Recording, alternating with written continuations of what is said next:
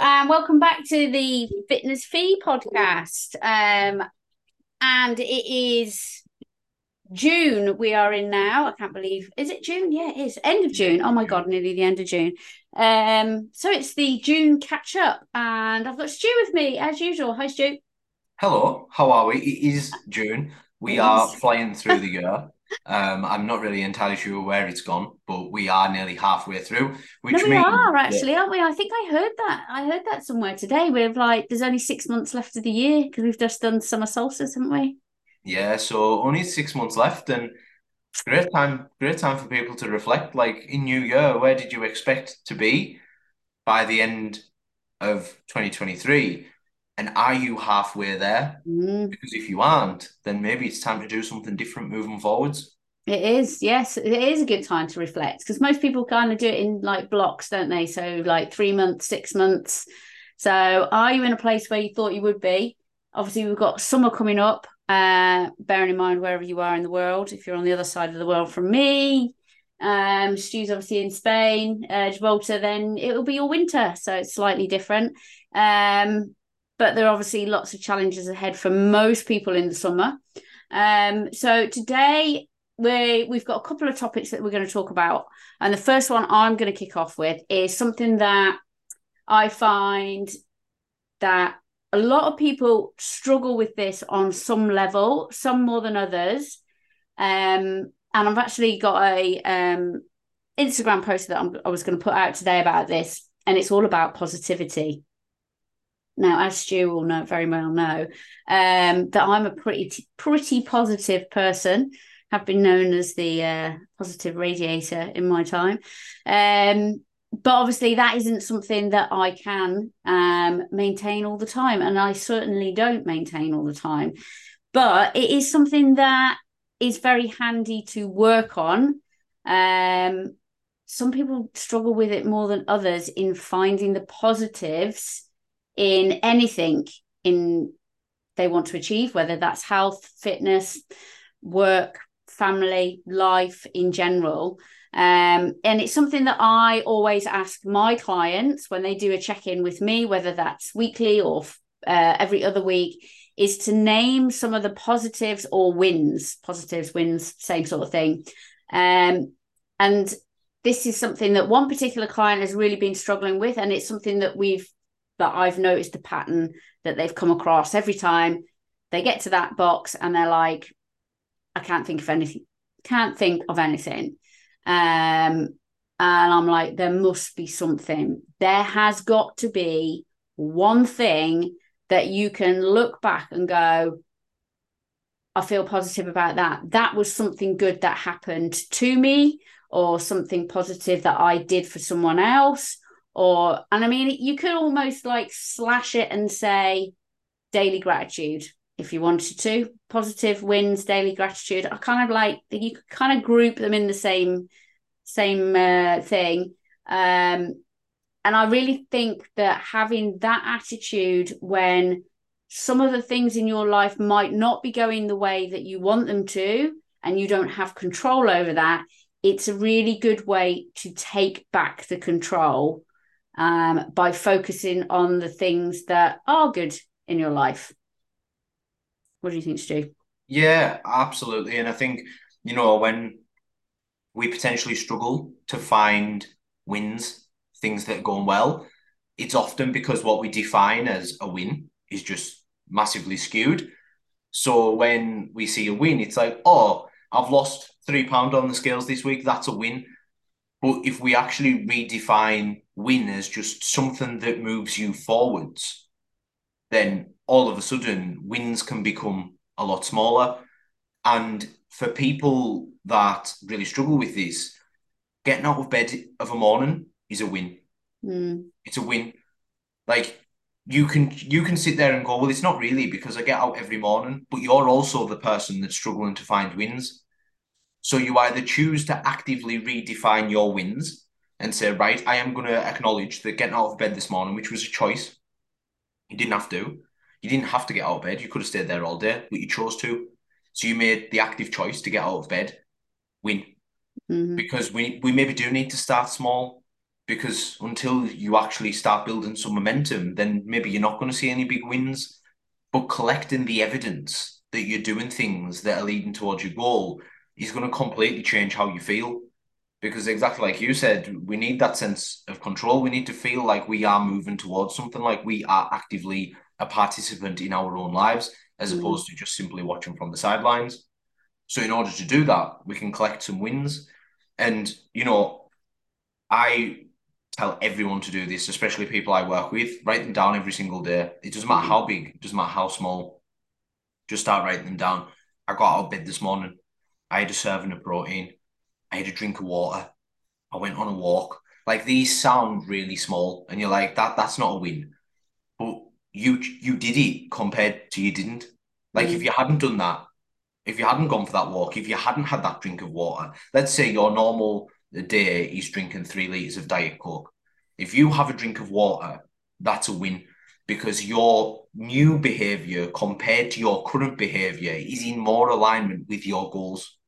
Amazing. That's a win. Let's celebrate that.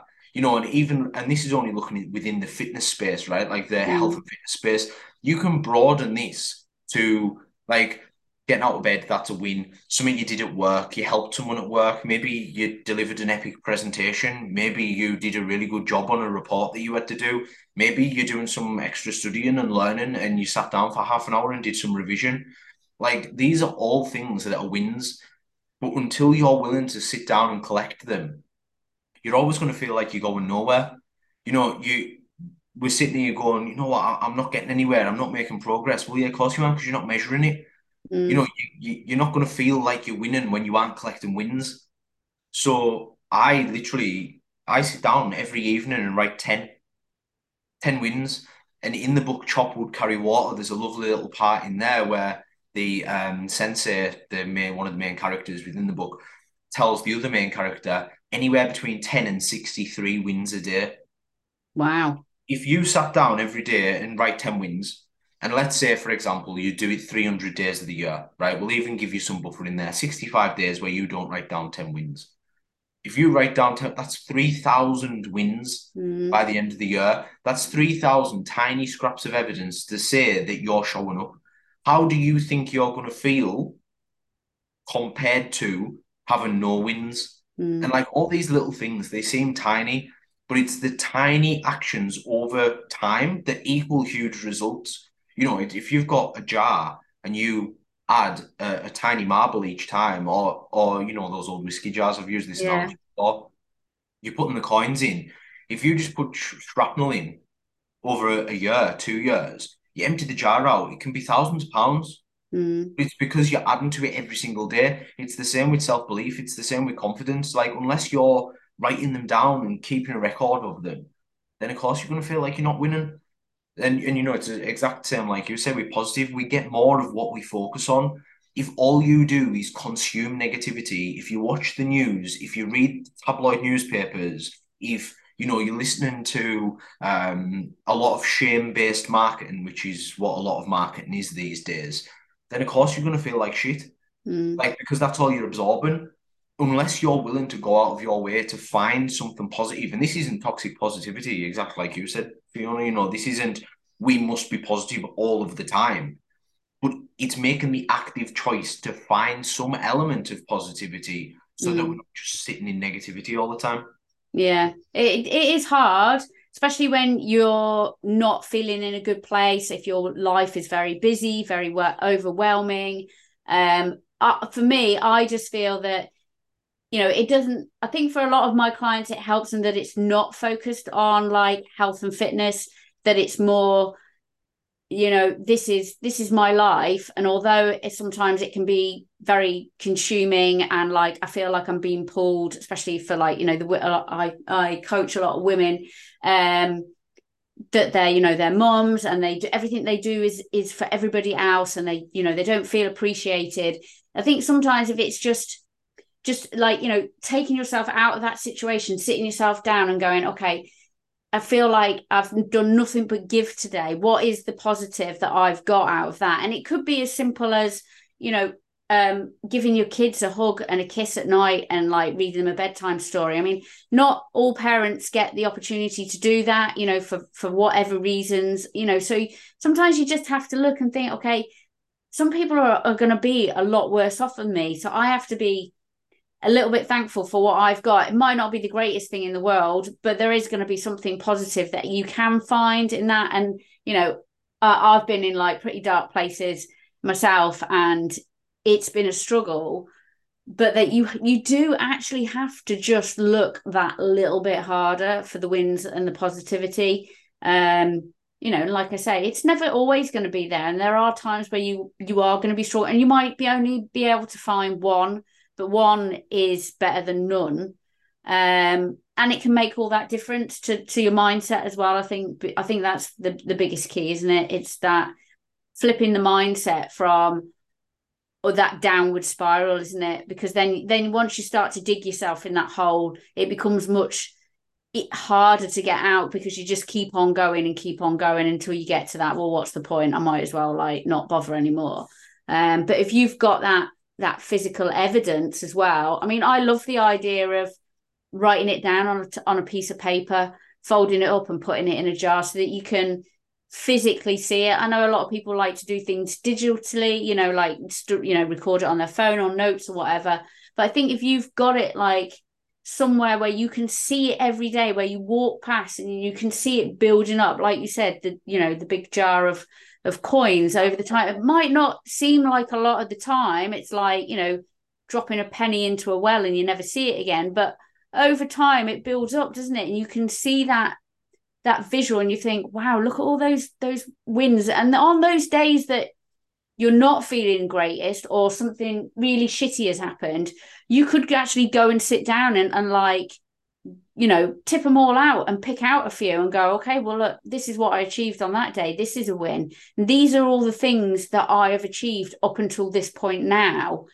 And that in itself is a positive and is a win. Yeah, absolutely. Like like how do you know you're winning if you aren't keeping score? Mm. You, like if, if you're not collecting these things, you're going to continue to fall into this cycle of disempowerment where you feel like you're going nowhere. And this is something, let's move this into the health and fitness realm with the scales. This is what we see with the scales all the time. People only use the scales as their only metric of success. Mm. So as soon as there's no win on the scales, they feel like they failed because they've got no other way to capture capture wins. As soon as we broaden the scope and say, right, let's now look across measurements, now look at photos, now look at energy levels, sleep, libido, relationship with food, mindset, blah, blah, blah, blah, blah. We add all of these in. It's like you've now created multiple ways to win. Well, now let's expand that beyond health and fitness and to general life and go, oh, right, what about career? What did you mm. do there? Oh, amazing. What about financial? Did you save some money today? Did you do something that meant that, oh, I got an offer on that? Well, amazing. You've just improved your finances because you made a saving. What about family? Exactly like you said. Did you do something amazing with your kids? Did you watch them go to one of their classes? These are all wins. If we're willing to see them as wins, you've got to be willing. It's on you. Like, if all if you're resisting this and saying like, well, they aren't wins, well, that's also on you. Like it's a choice to see that as a win or not. So it's understanding that this is going to benefit us in the long run. So like I, am not gonna lie, I write 10 wins every night, and there's sometimes on those wins, it's like I ate a meal with protein in. And like don't get us wrong, I ate I probably ate four meals with protein in. But sometimes, especially when you're really struggling, just go to those tiny little wins because it doesn't matter whether they're moving you forward by an inch or a mile, they are still moving you forwards mm. in all aspects of life. So like when we when I was just talking about going to watch your kids, I don't know, swimming, like you go watch your kids swimming, like how is that moving you forward? Well, it's deepening the bond with you and your kid because you're watching your kids swimming. Mm. Amazing. That's social and and family health because yeah. that's improvement. Like it sounds stupid and people are like, oh, well, you know, I, that's not a win for me. Well, it can be if you make it. You know, like these are all, it's all perception. We can make things have meaning if we allow them to. Mm. Like the creation of meaning is all on us. So what are you going to make that mean? Mm.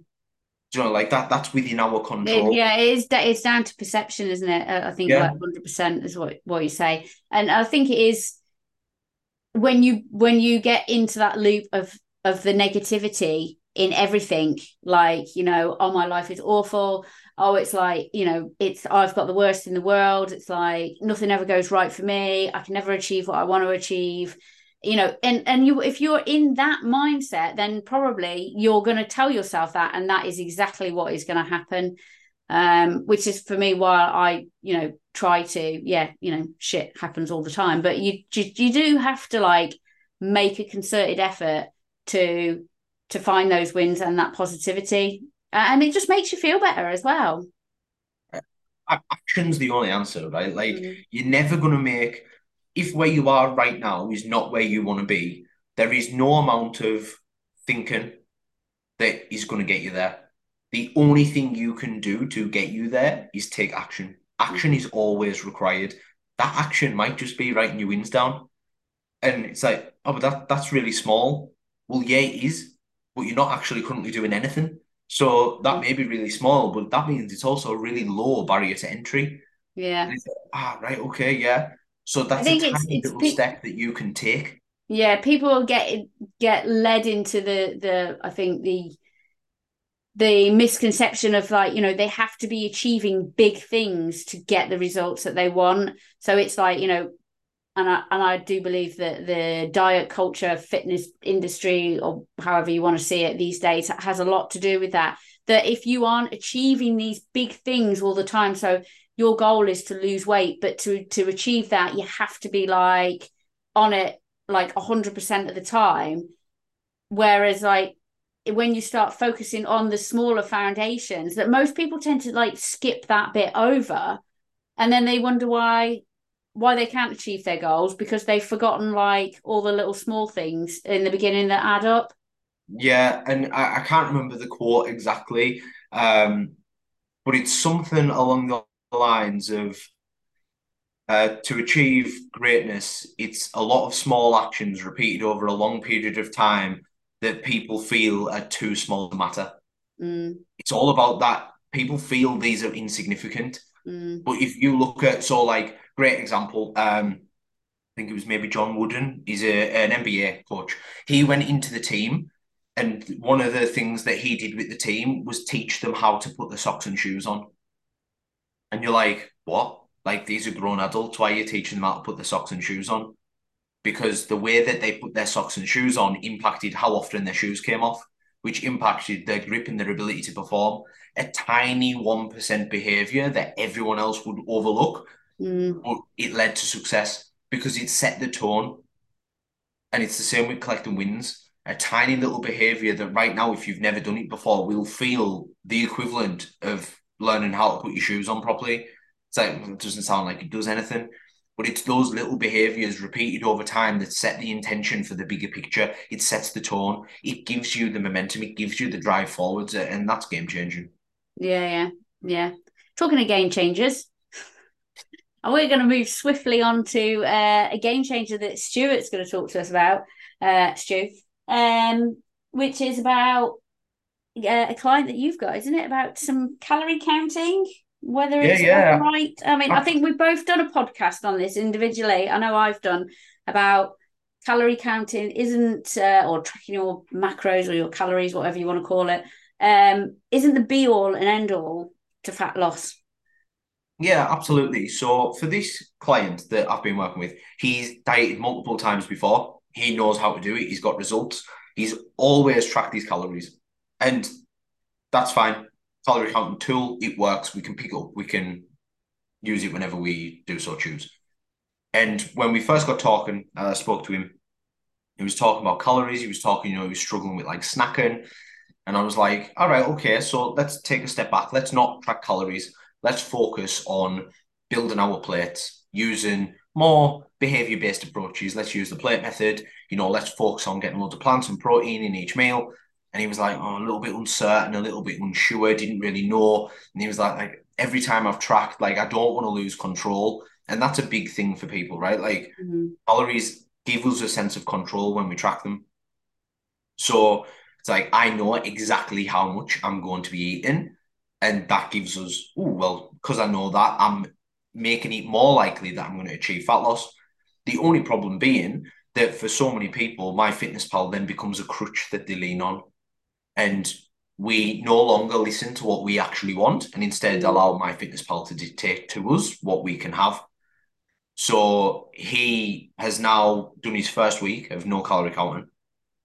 He was like, the mental weight, he sent me a message and said, like, the mental weight that is lifted by not having to track calories has been enormous. Mm. He was like, I'm just so much more energized day to day because I'm not focusing on the numbers. There's no mm. pressure there from them. There's no stress there from them. Yeah. And lo and behold, he's made progress in the first week. Mm. And he's like, I just can't believe how different I am mentally. Mm. And it's just being able to sit there and go, oh, actually, this is just a tool. This yeah. is just something. And being able to identify, is this a crutch? Or is it helping me? Is it moving mm. me closer or further away? Is it adding to my fire or robbing me of it? You know, like what is this thing doing? Because if all it's doing is it's causing you stress and it's causing you pressure, and it's meaning that actually you're so focused on the numbers that you're like stressing over what you can eat, whether you can have a snack, whether you can't have a snack, like, or that it, the stress of that will be doing more damage mm. than to your overall general energy levels and motivation than what not calorie counting would. And don't get us wrong, there's still going to be some caveats to this. You know, you can't just not calorie count and eat whatever you want. That's still not going to work. You've still got to make informed and wise choices. But sometimes just letting go of the pressure of that can be an absolute game changer. Yeah, I've got a client who's who's in who's in a maybe not quite similar um, situation, but she really struggles with tracking, and it's something that she dips in and out of. Um, and I've actually kind of said the same thing to her this week. I said I don't think because every time she checked in with me, she says the same thing. She said like I know what I need to do. I do it for a bit and then I don't bother. And I'm like, I really think that we need to step away from tracking because it's not working for you because you do it for a period and then you stop. So, you know, I've suggested very similar to the, the you know, the principles plate method is around that have three balanced meals a day and a snack if you want, but like structure those plates so that you know that you're getting, you know, a good portion of protein, filling it with, like you say, the same thing, you know, plants, a bit of carbs in there as well and just like listen to your body. I mean i've i will admit that i have started tracking again just because i wanted to uh tighten things up shall we say uh, from not tracking um just because i knew that i wasn't making the best choices i knew that i wasn't hitting my protein I knew that I'd got kind of like my habits started to slip and I was like picking rather than having three balanced meals. So I've got kind of gone back to it a little bit but the thing that I've noticed this time more than anything is that the very thing that you you've suggested here, which which can come with tracking, is the number game. So when I get to like the end of the day, if I've had my I like you know I've got I've eaten X amount of calories, I've had my breakfast. I always make sure I have breakfast. I have lunch with protein. I have my dinner, and then I always like have a room in the evening for usually a protein yogurt and a little bit of chocolate. But if I've got calories left, then I'm like, I'm in the stood in the cupboard going like, what shall I have to eat? When I actually know, when I stop myself and go, am I actually hungry? I know the answer isn't no, but I'm thinking as well, but MyFitnessPal is telling me that I still have 250 calories left for today. You know, and it's you you do get sucked into that game because then you end up, and I've heard many people you like say this as well when they start playing the number game with MyFitnessPal, they end up using calories to eat. Mm, Stu's going to love me for this. Eat crap. Okay, so it's not you know, or no food is like crap, but food that isn't nutritious, you end up picking at things because the numbers tell you that you've got them there, so therefore you have to fill them, rather than saying to yourself, "Well, I'm not actually hungry, so I don't need to have anything to eat." and that's the trap that you can fall in with the number game isn't it with with MyFitnessPal yeah absolutely and again like there's always the other side to this right where like you've just said there, like, actually, I'm tracking again and it's helping with protein. And you might say, oh, well, actually, I'll track for two, three weeks and then I'll drop tracking again. Mm. Like, the, there's a time and a place for it, and there's loads of people that benefit from it. And, you know, tracking improves the relationship with food because for so long they restricted all these foods and now they've found a way to include those foods within their daily calorie allowance that then means oh actually like i've got more freedom around food. And i think again you know we always associate like oh my calorie target is 1857 it's like but it's not. Like there's no way that that's your calorie target every single day because mm. not every single day is different because you eat different foods which have different energy availabilities. You move different amounts. Your entire body is in a different state to what it was yesterday. The those precise levels of number are just something that a calculator spits out mm. like that's what a calorie calculator will give you apparently that was really loud uh buzzer there Fi i'll come oh. back to that And uh, sorry about that. That was a really loud person who was supposed to come in about an hour, but he's really early. Um, but when it comes to calorie amounts, there's no sp- precise figure. It's actually like, oh, it's within this range. So you can give yourself a range of calories. Mm. Like I say this to, to people all the time. Like, can we actually go right rather than 1,857, let's go 1,750 to 1,950 and then mm. on days where you feel amazing, where you've had a super satiating couple of meals, you're feeling really great, there's no stress, you're not tired, you can go to the bottom end of the bracket.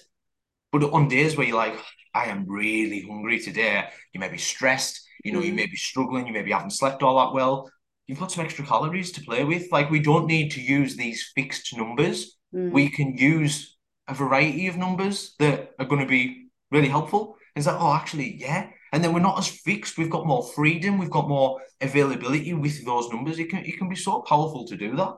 Yeah, yeah, it is. It is coming away from the numbers game because it it's very easy to slip into with MyFitnessPal. And what most people forget is that no calorie counter out there is 100% accurate. I mean, most of them, I think, except for the the Harris Benedict one, most of them are like 30, 40 plus year old equations, formulas that were invented that I think they're don't quote me on this, but the, I know definitely the the Harris Benedict one has been updated in the two two thousands, I think it was, was it, eighties.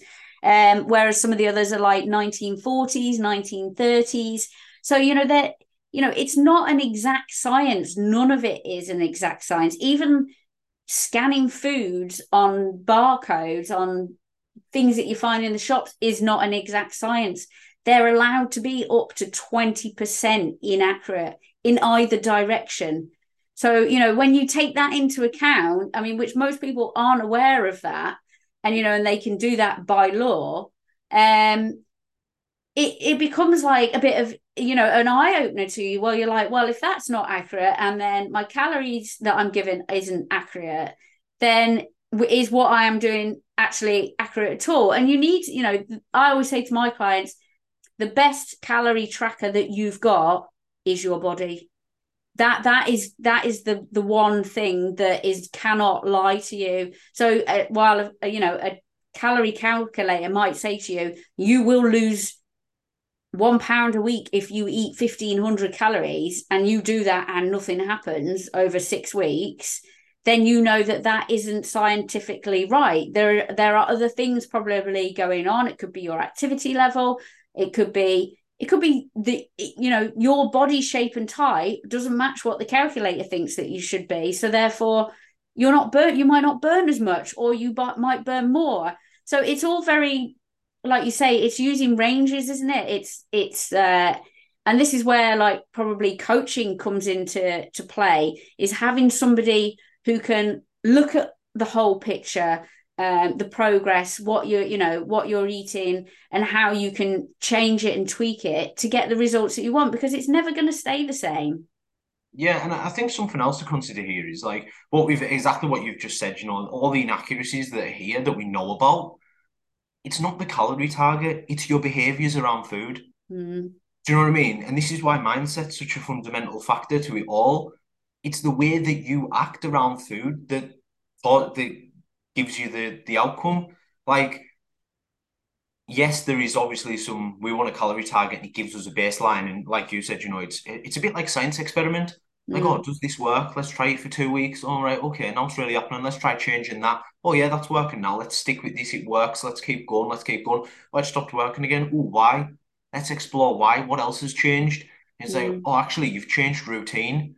So when you look at your routine, it's like, oh, well, you used to get in at 5 p.m., but now you've switched shifts and you're getting at 3 p.m. So what's different between 3 and 5 p.m.? Oh, well, now I'm in the house and I'm bored and I'm snacking. All right, game changer. Now that suits your behavior around food. mm, So like calorie targets are great. Like they're going to give you a nice little place to start at, a nice little baseline.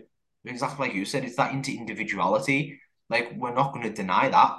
And it's just like, oh, great. Like let's just let's just make some little adjustments. Let's move this. Let's make sure that we're covering all those other bases like expenditure. And again, it, it's never the information. Do you know what I mean? It's not you can go on any web page and get a calorie target and you can get a protein target and you can get 10,000 steps. But it's the implementation of that over time that's always mm, the problem. You know, and uh, an example of this, um, a calorie target, someone I was speaking to, they had a calorie target and they were like, oh, it comes to the weekend. And when I can't track one meal, I don't track any meals. And they were like, I'm tracking my calories, I'm tracking everything. But they weren't. And it's like, but you aren't. So yes, you absolutely may be tracking Monday through Friday and Sunday, but you've got an entire day that's unaccounted for because you can't track one meal, so you're not tracking the entire day.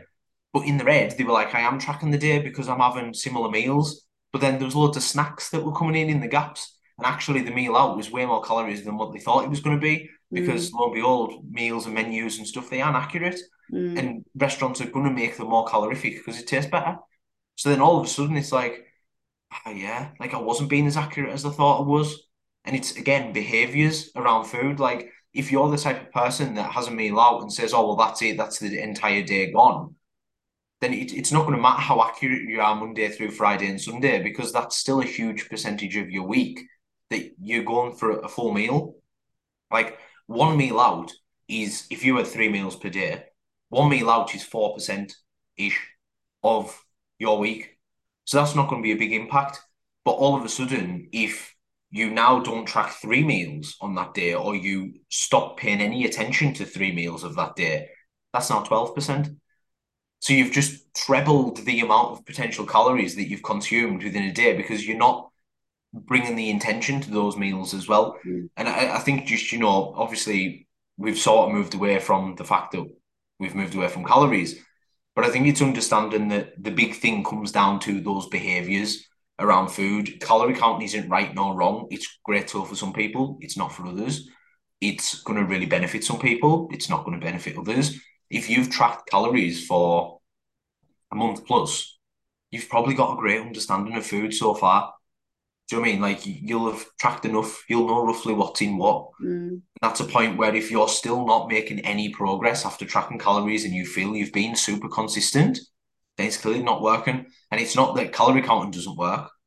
It's just that at some point you're doing something that's meaning it isn't working. mm. It's easy to go, this tool doesn't work, but you're using a saw to try and build a wall. Do you See what I mean? Like we're just using it in the wrong context, or it's just not right for you to use. It's yeah, left-handed instead of right-handed, for example. Maybe a bad yeah, analogy. yeah. So I mean, yeah, it's like going back to what you said. Obviously, your client that's that's not counting calories now. It is like it is possible to achieve achieve those results, and it can just be, you know, the the very one thing that you need um to take that pressure off because it it is a lot of pressure for some people, and for some people you know, doing the whole like scanning and, you know, tracking your food if you've got a family and you have to cook a meal, it's just another layer of pressure that you're adding onto yourself. And for some people, that what then becomes an issue because it, it's just like the breaking point, isn't it? Well, I can't like track my my dinner with my my family, so I don't bother, and then I don't track my evening snacks, and then like you say, you get into that mindset. So if you can go you know use other methods and we've both done a, podcast individually on, on, this subject and i'm sure you'll get you know if you go back and listen you'll get probably tips from both of us on on different things but the fundamental principles are there that you can follow by not using calorie counting, you know, you can use the plate method, you know, take photographs, use your hand. The hand portion method is really easy to use and it's very helpful for when you are out. Um, and I, I quite like the principle, you know, the principle, like stick to your principles of like those three balanced meals a day. Um, and you'll probably find if you fill yourself up with those three balanced meals a day, you probably won't want to snack because if you actually start to listen to your body which is again in itself is another tool and can be quite hard for um, a lot of people to come to terms with because it's something that they maybe haven't grown up with. It you know they've always been told to like you know the classic is don't leave any food on your plate.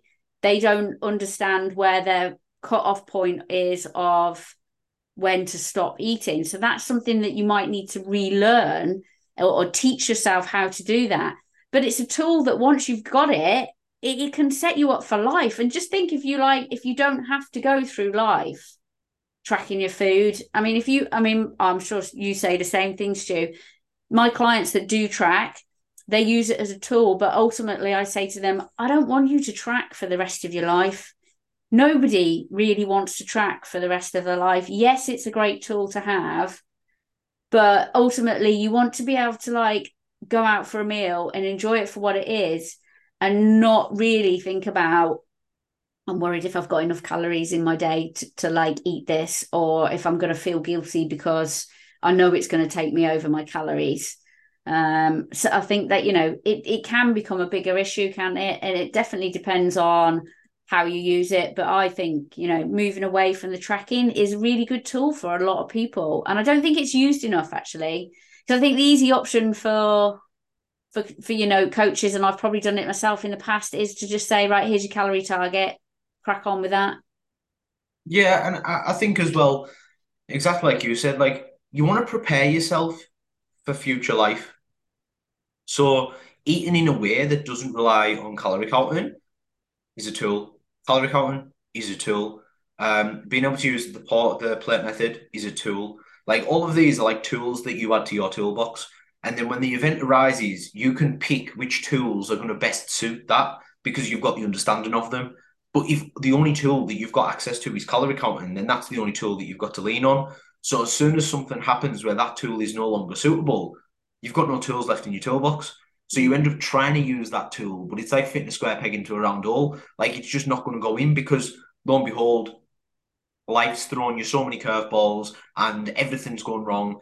And even just the thinking about calorie count is overwhelming, or you don't have time, or you're having to eat a lot of convenience food because of something that's happening in life, a relative in hospital, for example.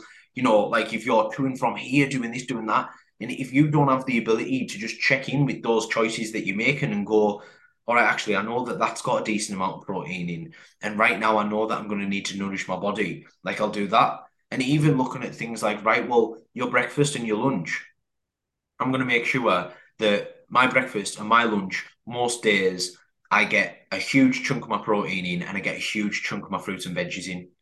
Mm. If you do that, you know, like if you set yourself up like that and go, right, I'm going to have a really high volume. So protein, loads of plants, like a big meal that's going to fill me up that isn't enormously calorie dense most of the time. And you do that for two meals of the day and then also have a, pro- a high protein snack, then the chances are that you're going to be full. You're not going to have consumed all of your calories within a small window of time. So then when your evening meal comes, you've got a little bit more flexibility. But you're able to do that. But the mm. foods to start with need to be high volume. You need to make them big so that they're filling you up, so that you're not going to be starving later on. Like these are all options that you've got, and it's just about finding the tools that work for you at the time. And then, of course, there's going to be a time where you're going to be like, I want to go out for breakfast, and I want an almond croissant and a coffee because I absolutely love that. It's mm. like fab. But you also know that now that you haven't had a high protein breakfast later on, you may be a little bit more hungry. It's like, ah, I know I'm going to be hungry later on. So, in order to beat the vulnerability factor of being hungry, I'm just going to make sure that my lunch is quite high protein. Awesome. It's all mm. about this compromise. It's all about this like ebb and flow, like being able to just adapt to the situations, which is why cutting yourself off from all life doesn't work mm. over the mm. long term.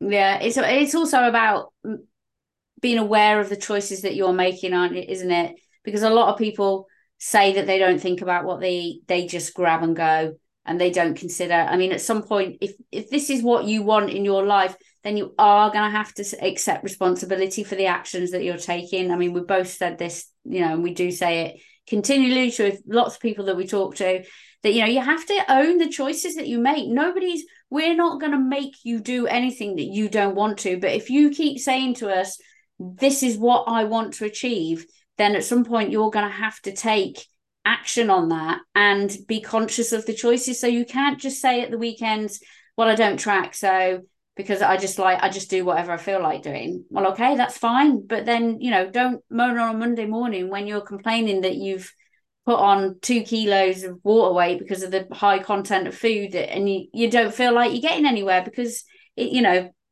you, you do have to accept responsibility for it. Like you say, go out and enjoy the almond croissant and coffee, but also then be willing to make compromises in, later on the day. I mean, life is all about compromise, isn't it? Regardless of what it is you're you're trying to achieve. Yeah, absolutely. And I think this fits into like, and I suppose the, this fits into the other thing we were going to talk about, which was timeframes and expectations. And that is like, if you want, if the result that you want to achieve, you've got to be willing to make.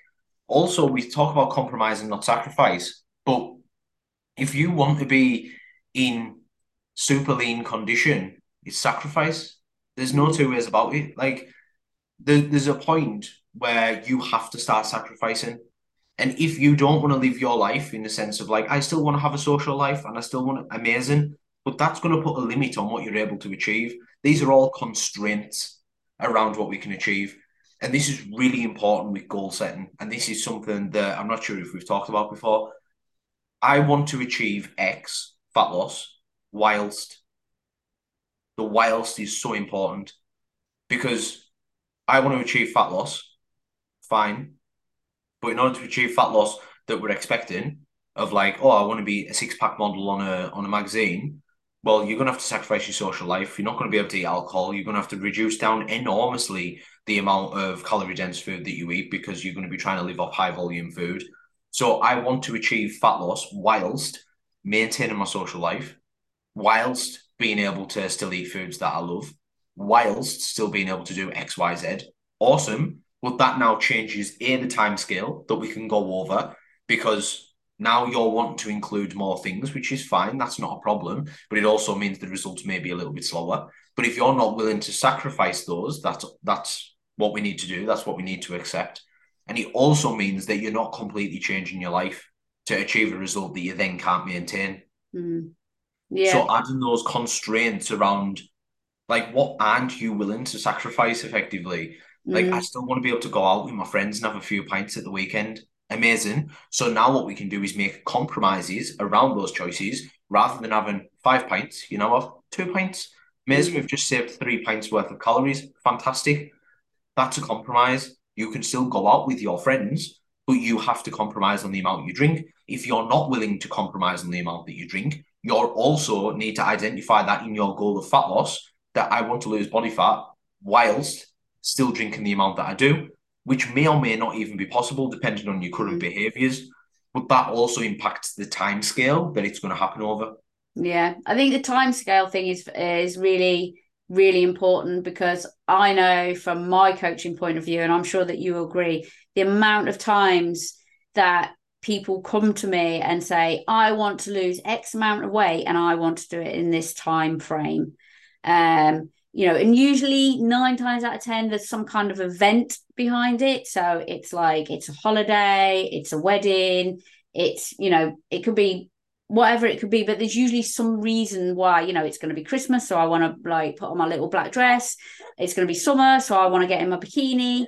Um, there's usually a time frame. And I like, you know, I always say to my clients, whatever time frame you've got in your head, but if they if they haven't said to me okay i want to lose weight in because i'm getting married in six months i always say to them double it at least if not triple it or longer or even better just remove the time frame altogether because that for starters is just going to make your life way easier you've just removed a ton of pressure while you're going to achieve probably maybe changing your life quite a lot from what it is now. If you're looking for, I don't know, say if somebody comes to you and say, okay, I want to lose 20 kilos, I only walk 2,000 steps a day, I do no exercise. This is what I want to achieve, and I need to achieve it in six weeks' time to go to the on my holiday summer holidays. I mean, people just this is where we come into the the yo-yo dieting, don't we? Of quick fixes, looking for something that's give it instantaneous results, um, and in the long run, it doesn't fix anything really. Um, I mean, I, am sure that you, you come across this as much as me, and for a coach's point of view, it's really frustrating because this isn't the type of people that I enjoy coaching because it doesn't instill what I value is in life, which is to maintain behaviors and habits that's going to take you beyond six weeks, six months, 12 months. You know, this is something that you want your life to look like forever. You know, you, you want to be fitter, stronger, healthier. You want to be able to, you know, run around with the grandkids when you're in your 60s or 70s or however old you are when you've got grandkids. Uh, and that's what I enjoy doing from a coaching level. And I just think people's levels of expectation and time frames um, do get skewiffed. Uh, and I don't think there's anything wrong with having, yeah, I want to lose weight for my holiday. I want to, you know, look amazing on my wedding day. I don't think there's anything wrong with that, but it's achieving it in a realistic manner and, and being able to do with it while you've probably got other pressures on because you're just, you know, you're just creating more pressure, aren't you, on top of yourself? I need to lose two kilos a week to reach my target weight in six weeks so I can wear a bikini on holiday.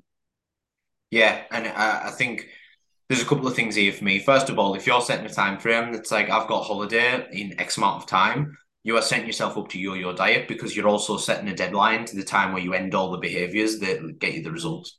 So in six weeks' time, I go on holiday. I want to lose X amount by then. That's you can have that weight related goal. Not that I would advise it, but if that's what you want to do, that's absolutely fine. That is your prerogative. You are an adult.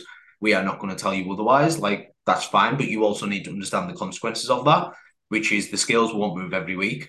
You cannot predict how fast you are going to lose fat loss because it's independent to life. So if life throws you a curveball, if you're ill, if you're injured, like I said, the scales don't move. Maybe something happens and you can't hit your steps for a couple of days. Like you can't predict that.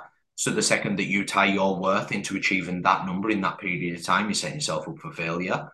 Then add that to the fact that if you set a deadline of six weeks, I'm going to diet to this point, again, you're setting yourself up for failure because you're going to push harder in those six weeks, knowing that that's coming up, which means as soon as you go on holiday, you've got more food focus, you feel more restricted, which means the likelihood that you quote unquote blow out when you're on holiday is much bigger. So then, lo and behold, you come back from holiday, you feel like shit, you've got no intention of doing anything else because you feel so bad from the previous time that you did it, and then you yo your diet. There's nothing wrong with dieting for a holiday and having an aesthetic goal, but exactly like you said, Fi, it's like maintaining the understanding that we need to do this in a non ridiculous manner. Yes, you can diet more aggressively as long as you have the other things in place. Mm. And that looks like having accountability and support for after that period of time. Mm. So, like, I've got people who I've dieted more aggressively. We've put them in bigger deficits. We've had extra cardio. We've had higher step targets. Fine. But they also had to have the accountability post trip. Mm. Because if you don't have that accountability, you end up with this like holiday rebound effect. Yeah. And that's when you set yourself up for yo yo dieting. Mm. And it's also being honest and aware enough to say I'm struggling. Like right now, I'm having ridiculous cravings. Great, we need to do something different. Mm. Like, but if all you're focused on is tying your entire worth into me being in that bikini, and I, I think it's like what you said, Fi. It's like I want to lose five kilos by my holiday. Why? So that I'll be happier on holiday. Well, what happens if you don't lose five kilos? Will you be unhappy on your holiday? Mm. Like the two aren't correlated. Like like there's interplay there, like there's crossover. Like, of course, if you're super unhappy in your body, then of course you're not going to be as happy. But that's not to do with the scale weight. That's to do with your body image. Mm. Like the scales is just a number. We add meaning to that number. So until you can accept that actually I'm in this for the long game, that this is going to be the rest of my life. Until we remove those deadlines, yes, maybe we have sprints where we go a little bit faster, but that's part of the bigger marathon. Do you know what I mean? It's like this mm. is a mm. short period of time where I'm going to sprint as part of the bigger picture. Like if all you're focused on is sprint and then stop, then you're never going to get to the end of the race. But if you have a period where you increase the intensity, you turn it up a little bit because it's like, ah, but afterwards you've got a period of time where you're going to ease off and then you can sprint again. It's like a series of sprints mm. as opposed to just sprint, stop, sprint, stop. Because that was the whole rabbit and the hare story, right? Like the rabbit sprinted fine, but he stopped. It was because he stopped. Whereas if he hadn't sprinted as hard, but he just ran a bit faster, mm. and then slowed down, turned the intensity down to allow himself to recover a little bit, and then ran again, and then repeated that process. He'd beat the, the hare by an absolute, uh, sorry, the tortoise by an absolute yeah. mile. Yeah. But it was because it was all out sprint and then rest. You can turn the intensity dial up, but you've also got to be willing to turn it back down at some point and reharmonize those dials because you can't just continue at that level of intensity. Mm.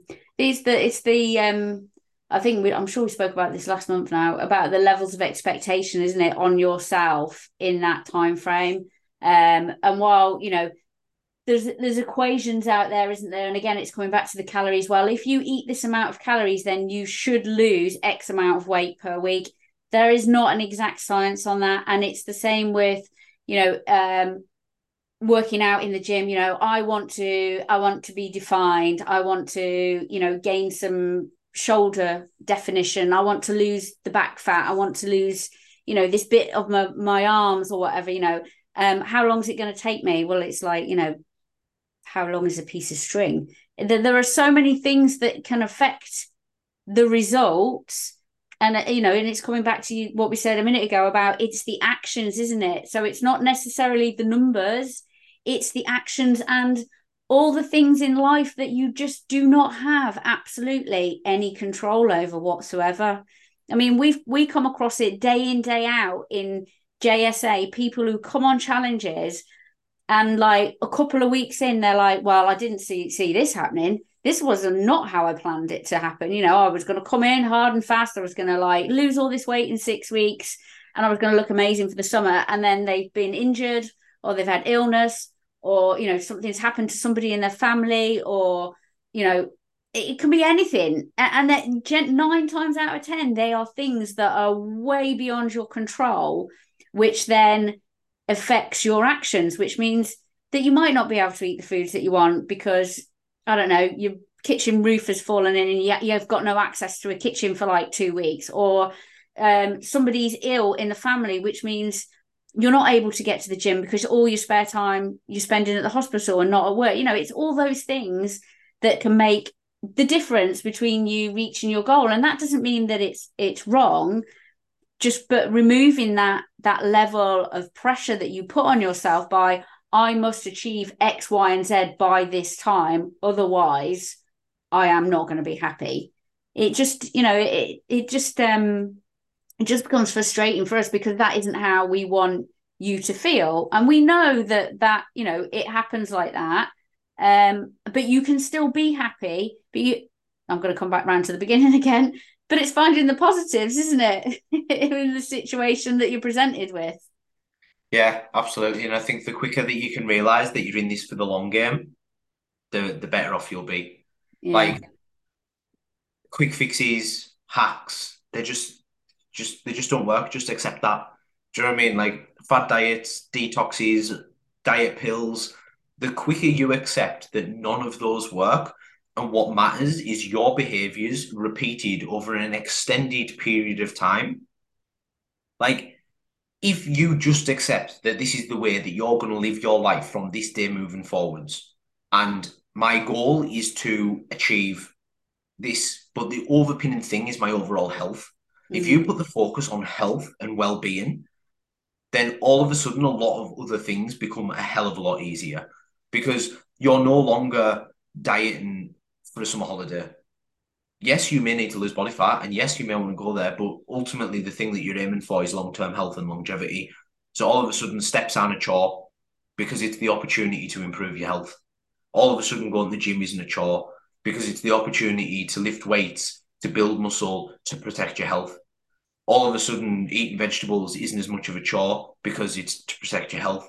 And then when you add in the extra elements of that, that are like your daily energy, the way that you show up, the way you know that you perform at work, when you do all of these things from a place of intrinsic motivation, the way that you feel, the way that you want to feel, so that you can become overall as a person, move yourself forward along the journey and whatever that is. You know, I was speaking to a guy and he, he does Brazilian Jiu Jitsu, and I was like, right, so you want to achieve fat loss, great. How is this going to impact that? How is that going to benefit you there? Because now it's about so much more than changing your body. Mm. Because we're so focused on changing our bodies that we just end up shaming ourselves into change. Mm. So the quicker that you can accept this is over a longer time horizon, that you're going to want to maintain these results. Because whether you realize it or not, you ask anyone who doesn't have their health what the thing they want most in life health. Yeah. Yeah, yeah. Oh, 100%. Yeah. People, and that seems to like become such a blurry thing in most people's horizons, isn't it? It's um just because it's gets, so far away. Yeah, just gets lost, doesn't it? But you know, and a good thing that you can always do is is sit down and say to yourself, you know, who is the person that you want to be in five years time and i know five years is a is a massive time frame but it's like you know who is it that you want to be? How do you want to feel? You know and don't base it around i want to weigh 60 kilos. You know base it around like you know how how do you want to feel at work? Do you want to be a family person? How do you want to be showing up for your family? You know what do you want your health to look like? And then work backwards from there. Well if that is what i want to achieve and that isn't where i am now how can i change that and use that time that five year time period to do it in and to work towards that you know rather than i need to achieve that in 12 weeks and if i don't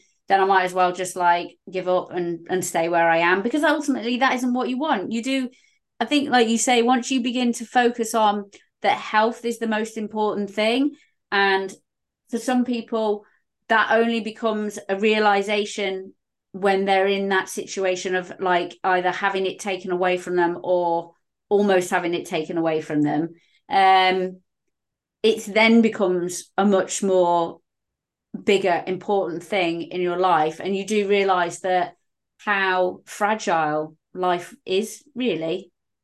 Yeah and i think it's it's a again it's a morbid topic but it's the only one that brings the finitude that mm. makes us realize actually life's finite. Like it's death like, unless you're willing to be like, that my time on this planet is already short. Do I want to shorten it anymore? No. So I want to try and make the most of the time that I've got. That makes sense. Right. So what can I do to do that? And all of a sudden now you aren't doing steps for fat loss. You're doing steps because they improve your health. Mm. You're not going to the gym for fat loss or because it improves your health, it builds muscle. You're not being conscious of your food choices because you're trying to lose body fat. You're doing it because it improves your health, and that's a, a nice byproduct of that. Which then also means all of those behaviors as an independent, because we talk about this all or nothing thinking, right? And so many people are like, I couldn't track my calories, so I didn't do anything. I couldn't um, go to the gym, so I didn't bother with nutrition. Those are because you're seeing them as reaching the same goal, but they don't. Like you can, if you're not tracking your calories, it doesn't matter because you can still go to the gym because that's going to improve your health. Like if you're going out for a meal and you can't track your calories, you can still prioritize veggies because that benefits your health. Mm. Like when you look at the bigger picture, the bigger umbrella that is health, all of a sudden, all the decisions that you make, the micro ones, whether you go for your steps, whether you drink water, whether you eat veggies, whether you eat protein, whether you sleep well, whether you do a mindfulness practice, whether you go outside and just chill out, whether you go and do exercise, whether you go for a swim, whatever it is, all of those things, independent of one another, feed into the big picture. So then you can still work on something, even if it is just by 1%. Mm, yeah. That was quite a deep end to the podcast there, Stu. I'm not going to lie. it was. It was, uh, I'm hoping it's beneficial to people because I think hopefully it'll give, you know, people what, something to what think. your other goals are. No, it doesn't, you know, think about the bigger picture because a lot of time people do just get so hooked up on the latest diet the fat loss, the the fat loss, um, and it's not the be all and end all. And yes, it improves your health, but it can come as a result of focusing on other more important things in life. Yeah. So I'm going to finish on that note for Absolutely. our monthly roundup, Stu. I think we covered quite a lot today, actually, and hopefully the listeners will have got something. Um, and I'm sure all of you know now that Stu also has his own epic podcast, which he is like tanking along right now, popping those episodes out left, right, and centre. And I know you've had uh, some amazing guests on recently. Um, so do you want to remind us of your amazing podcast, Stu? Uh, the Seeking Insights podcast is just me chatting to people and trying to learn all about them and their perspectives on life. And um, yeah, I'm just trying to do two episodes a week, whether that happens every week or not. I'm not setting my entire worth on that, but at the minute we're going okay. And uh, I'm sure mm-hmm. a, a, lot of people are um, loving this podcast, and I, I, hope that we shared. I did a little call up episode this week, didn't I? I used one of you did. episodes together um, to also share your podcast because clearly that's why I'm here because I think you do a phenomenal job of um, sharing your wisdom. And and again, you know, it's just these different perspectives. Like I'm going to think things that are going to be different to the way that you think things, but the way that you communicate may just resonate with someone better than the way that I communicate, and that's yeah. okay. That's exactly what's supposed to happen, um, and that's why you know there's people who just click better with the way that a message is delivered, and that's why sharing all these perspectives from different people is uh, so important to me. Yeah, it's just uh, sharing the love. I'm going to call it. Yeah, absolutely. right. Absolutely. I shall let you um, get on with your day, and I shall speak to you soon. Speak to you very soon. Thanks very much for having me once again. Peace out.